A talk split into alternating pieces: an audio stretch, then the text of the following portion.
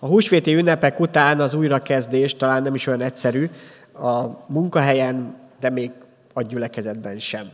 Pedig ez az időszak a tanítványok életében a helyreállásnak, az odaszánásnak, a felkészülésnek az időszaka volt. Én nagyon szeretném, ha Isten ezt felhasználna ugyanígy az életünkbe.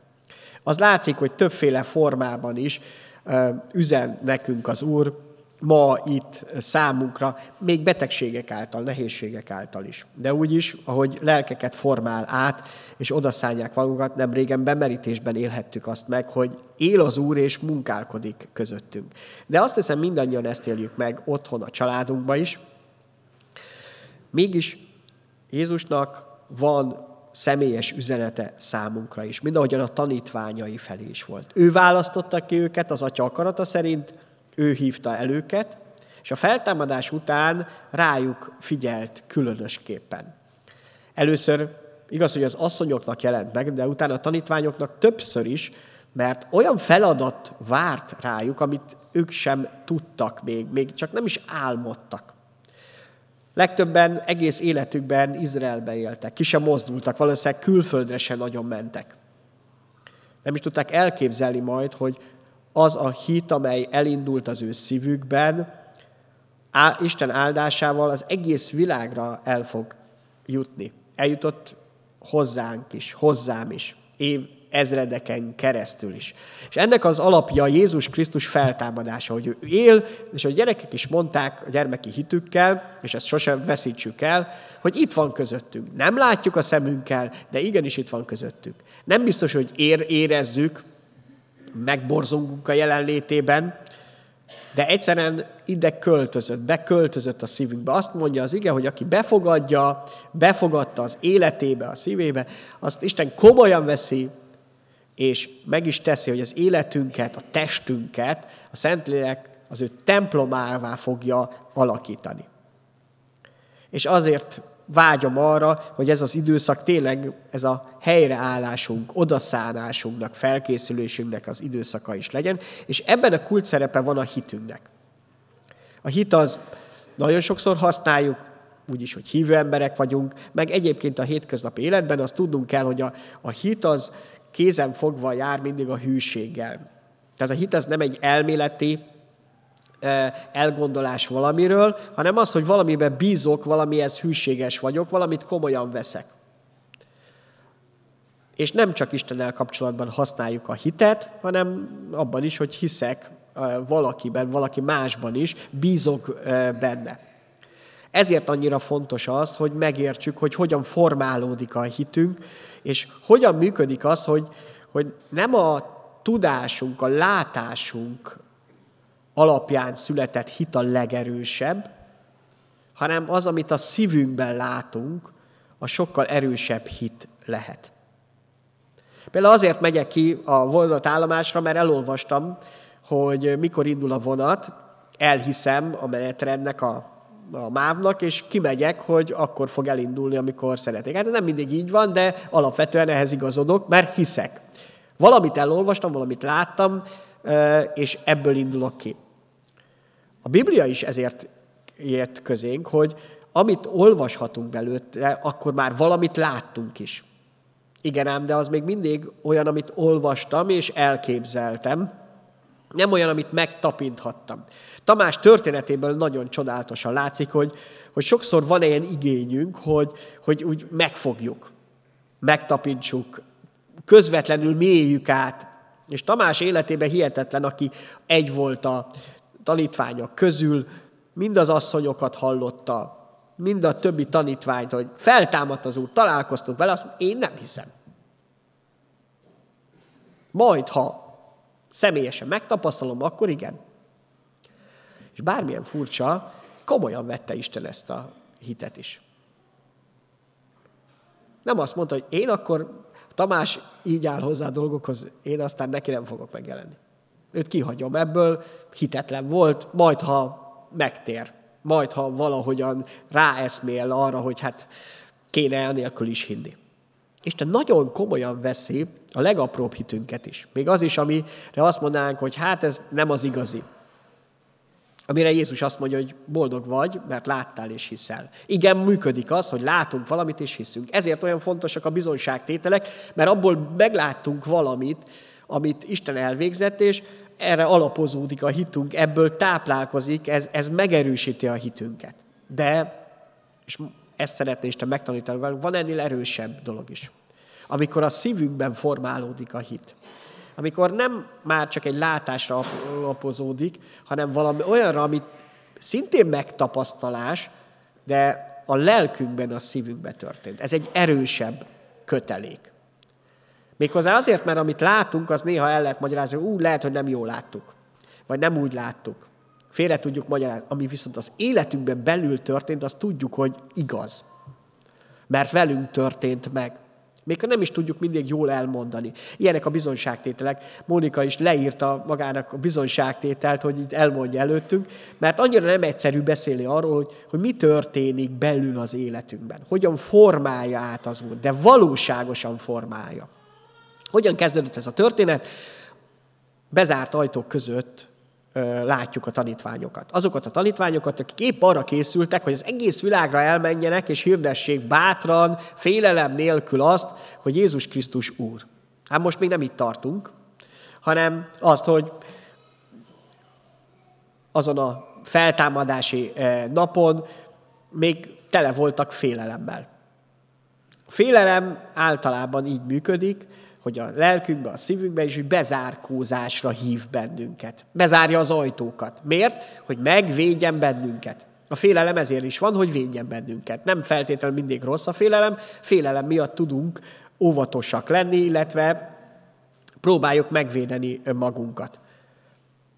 A félelem bezárja az ajtókat, viszont az is látszik, hogy van ennek egy másik oldala, a hit az, amely kinyitja az Istenben vetett valódi bizalom az képes megnyitni majd az ajtókat. De ehhez valami átformálódásra van szükség. Hiszen a félelmek jelen vannak az életünkben. Ha valaki azt mondaná itt, hogy én sosem félek, azt nem hinném el. Nem hinném el. Bármilyen jó barátom mondja itt közöttem, hogy ó, én soha semmitől nem félek, akkor azt mondanám, hogy itt valami nincs rendben. Mert igenis a félelmek megjelennek azért. Ha egészséges ember vagy, akkor a félelmek jelen vannak az életünkben, mert nagyon sok minden ezen keresztül véd meg éppen az Isten, az egy teljesen természetes folyamat, hogy vannak félelmeink. Na az, hogy a félelem legyen úr az életünkben, az már nem olyan jó dolog, mert nem is természetes. Ez nagyon hasonló egyébként a, a lázhoz. A láz azért van a szervezetünkben, azért adta Isten, hogy így működjünk, hogy jelezze azt, hogy valamilyen betegség van a, szervezetünkben. Nem a láz a betegség, hanem az a tünete valaminek. Nagyon jó, hogy a láz jelzi az, hogy gond van, de ezt nem kiiktatni kell. Viszont van olyan, hogy, hogy valakinek már olyan lázas lesz, hogy az, annak komoly baja lehet akár a szívének is, mert nem bírja azt a terhelést, hiszen a láz arról szól, hogy a szervezet megemeli a test hőmérsékletét, hogy gyorsabban és jobban tudjon küzdeni a betegség ellen. Ilyen szempontból a barátunk lenne, csak ha ez túl magas lesz, akkor az ellenségünké válhat. A félelem is, ha egészséges, akkor használni tudjuk. Viszont amikor eluralkozik a szívünkben, akkor pont az ellenkezője történik, hogy bezár bennünket, leszűkíti az életünket, és nem engedi, hogy a hitünk jól működjön. És a tanítványok is pont ezért zárkoztak be, féltek az emberektől. Féltek, hogy őket is elfogják majd, és ugyanaz történik velük, mint a mesterükkel Jézus Krisztussal.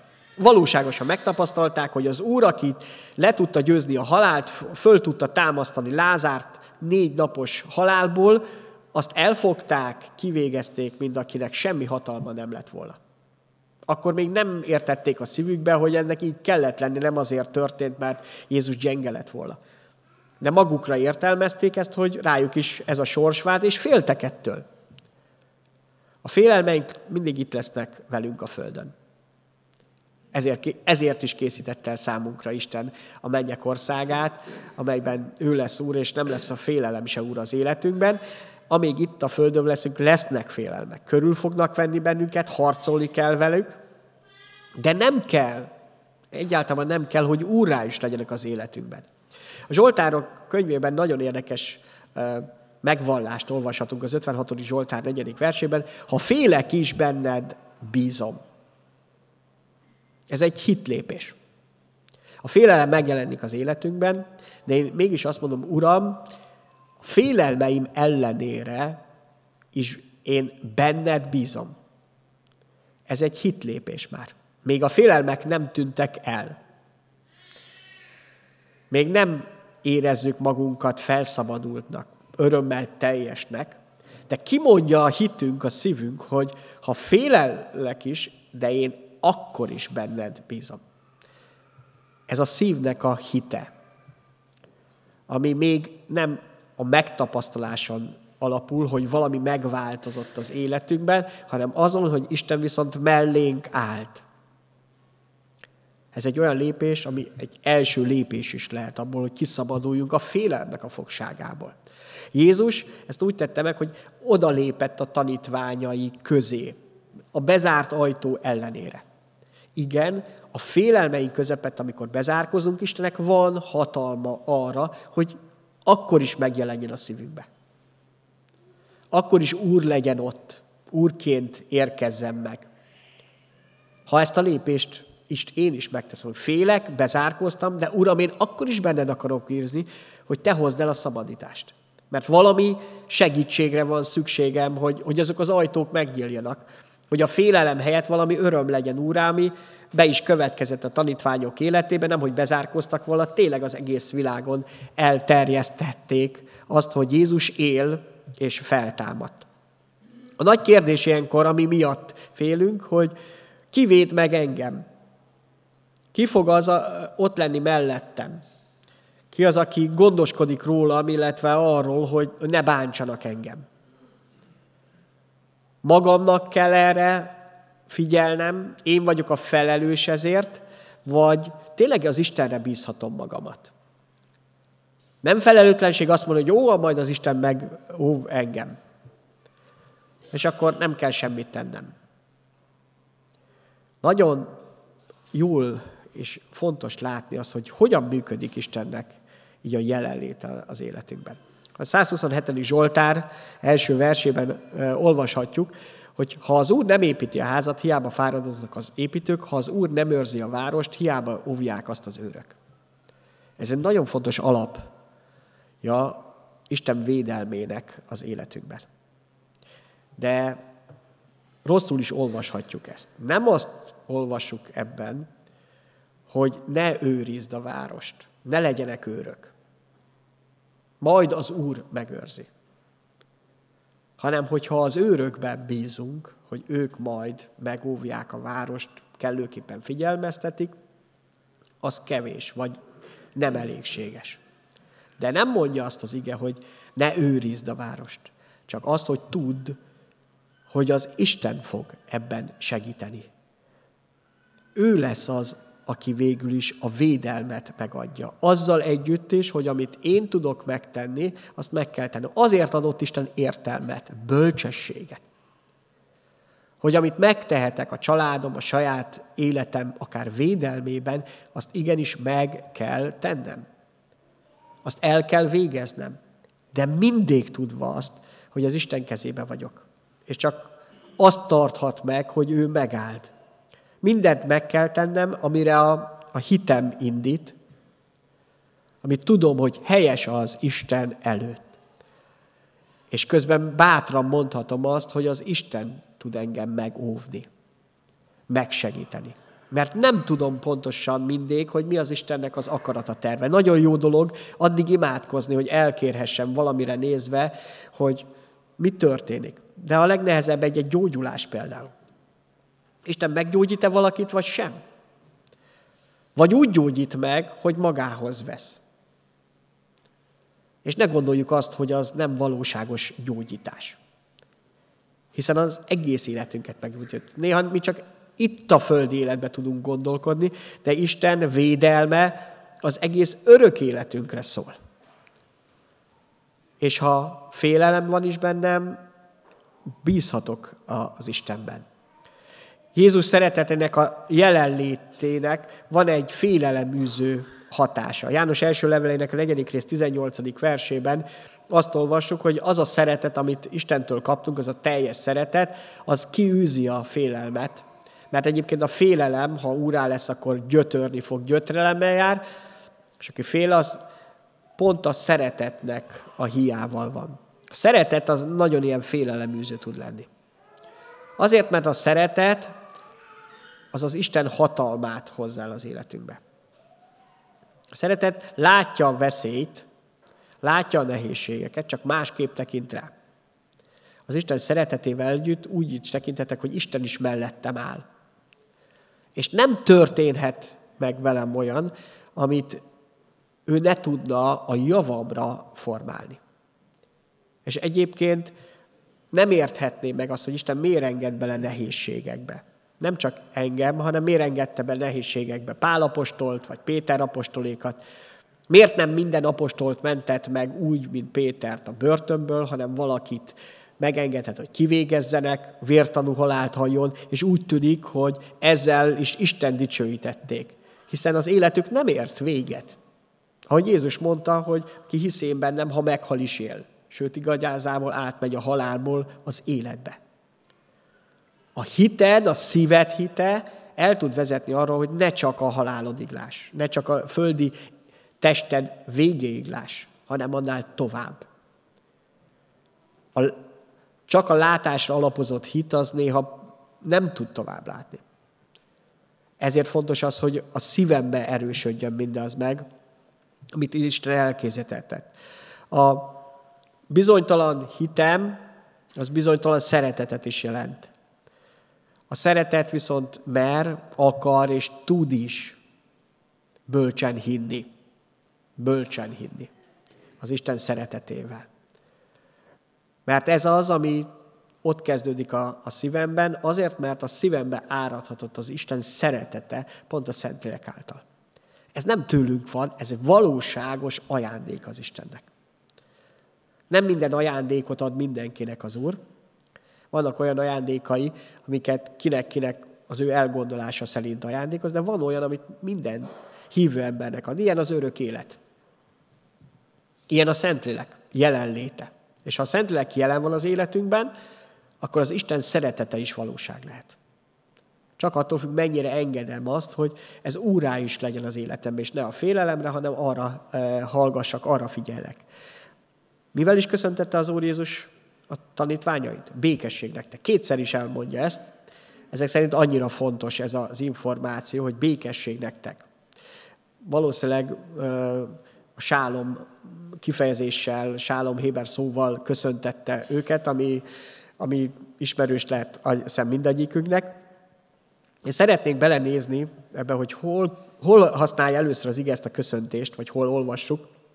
A Bírák könyvének a hatodik részében, 22.-23. verset nézzük majd meg. Amikor Gedeon látta, hogy az úr angyala volt az, ezt mondta Gedeon, jaj nekem, uram, és uram, mert az úr angyalát láttam színről színre. Az úr azonban ezt mondta neki, békesség neked, ne félj, nem halsz meg. Békesség neked. Milyen érdekes ez, hogy a félelemnek és a békességnek mekkora köze van. Azt mondja, a békesség neked, ne félj.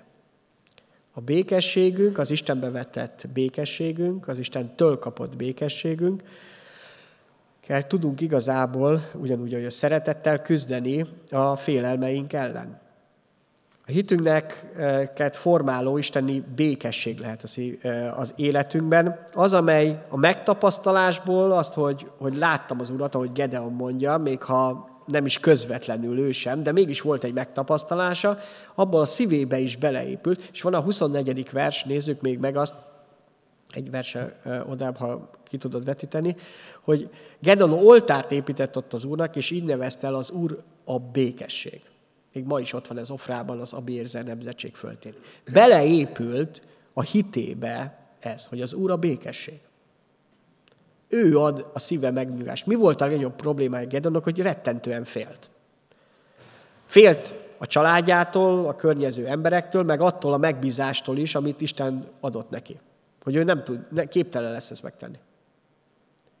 Nem bízott sem magába, sem abban, hogy ez lehetséges. És Isten az ő békességével ajándékozta meg, ez lett az ő oltárán, az ő hiteibe ez épült be. Erre van olyan nagy szükség. Ezért köszönti a tanítványokat Jézus békességgel, és ami nem egy köszöntés egyszerűen, hanem az ő békességenek a megjelenése közöttünk. Amire az életemben annyira szükség van, hogy a bezárkozott életemben, amikor a félelmeim miatt bezárkozok, hogy megjelenjen Isten békessége. Ézsaiás könyvének 57. részében, 19. versében olvassuk azt, hogy megteremtem ajkán a hála gyümölcsét. Békesség, békesség, közel és távol, ezt mondja az Úr, meggyógyítom őt. A békességnek, Isten békességének egy gyógyító ereje van. A lélek gyógyítására használja az Úr. A sebeinket sokszor hordozgatjuk úgy, hogy valós gyógyulást nem kapunk belőle, vagy nem nyertünk belőle. De az Isten békessége képes arra, hogy valóságos és teljesen meggyógyítsa ezt. Hogy ne legyenek fájdalmaink utána, a lelkünk fájdalma. Ezt könnyen lemérhetem, hogy amikor másokkal beszélgetek, akkor mi jön ki a szívemből? Mi van ott? Ha békesség, Isten békessége, akkor ez fog kijönni, hogy a hálám, az örömöm, ha békétlenség valamilyen lelki betegség, akkor a keserűségem, a panaszom, a neheztelésem. Na, ha ezt tapasztalom, akkor nem a világ rossz csak. A világ tényleg rossz, de nem azzal van akkor a szívemmel van a baj.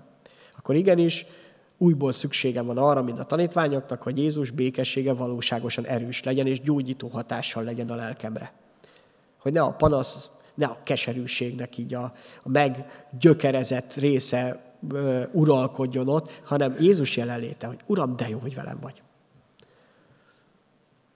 Nem tudom, hogy miért jó ez, vagy mi, mi, miért történhet, de te a békességedet hoztad az életembe.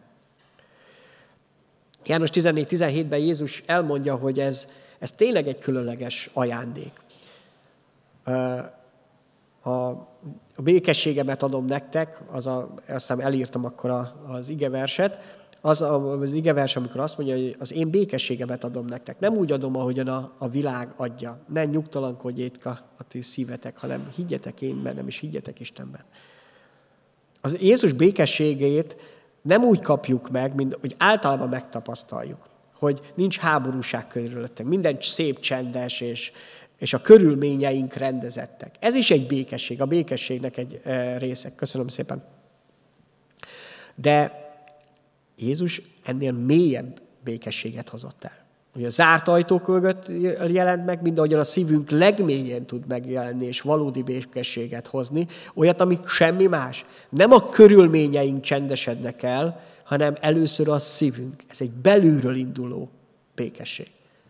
Ez az, amit ő tud adni. Mi arra várunk, hogy akkor lesz békességünk, ha nem bántanak bennünket. Ez is igaz, de csak részben. Hány ember van, akit senki nem bánt, mégis tele, tele van békétlenséggel. Mert a szívében nincs, nincs rendezettség.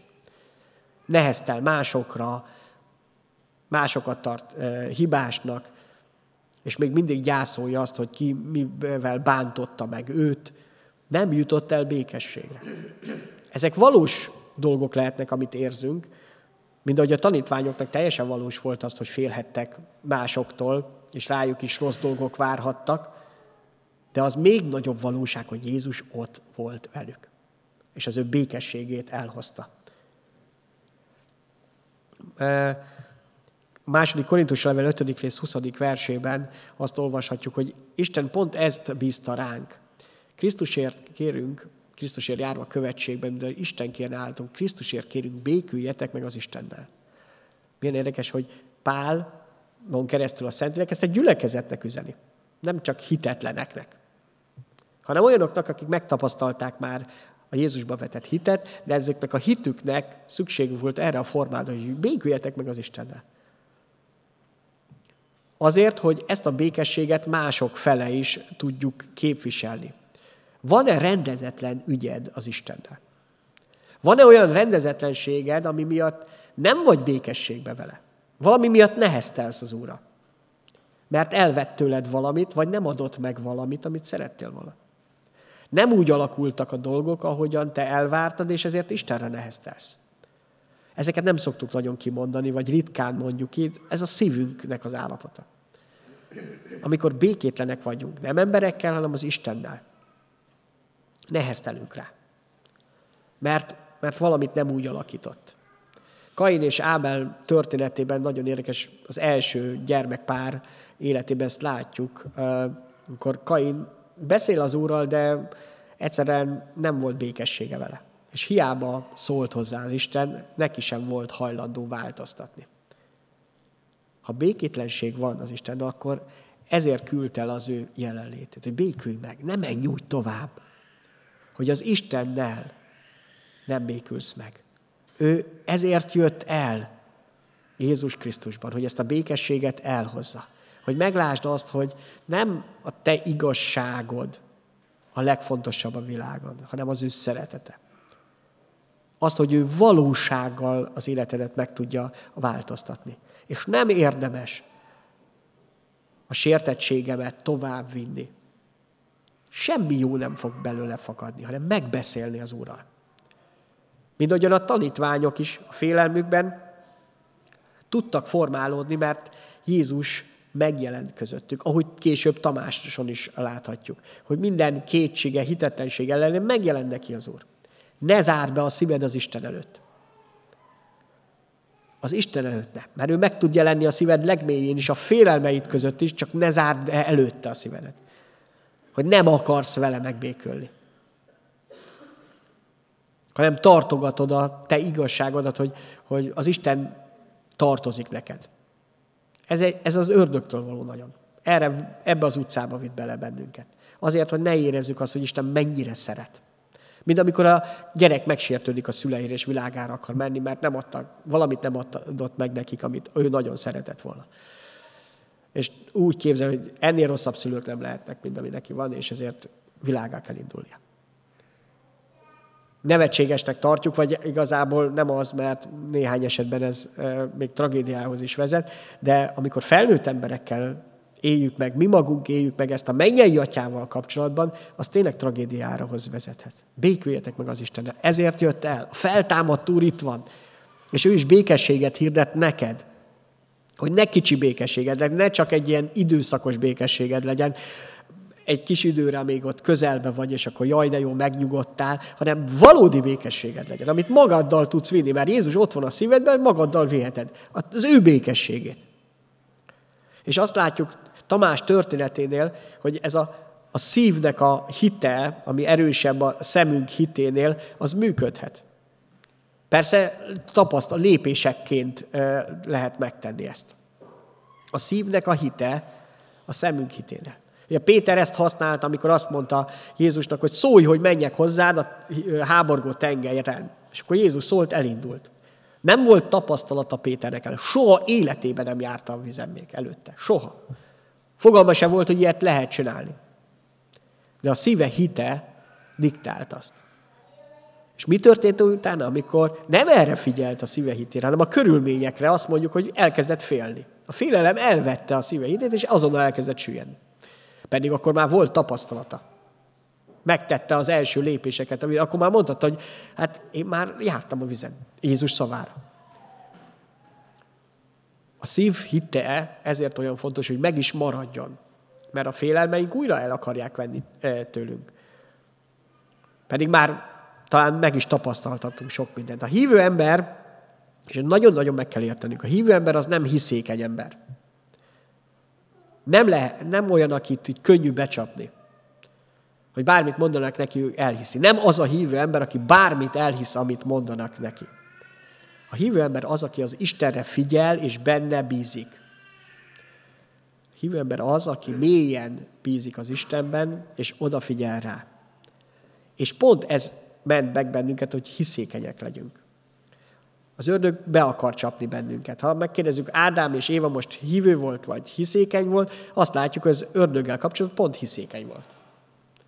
Mondhatták, milyen jó dolog, elhitték azt, amit az ördög mondott. Nem kellett volna.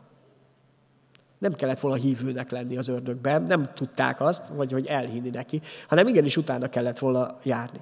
Nem hiszékenynek lenni. A hívő ember az Istenbe bízik, neki ad igazat, és benne bízik.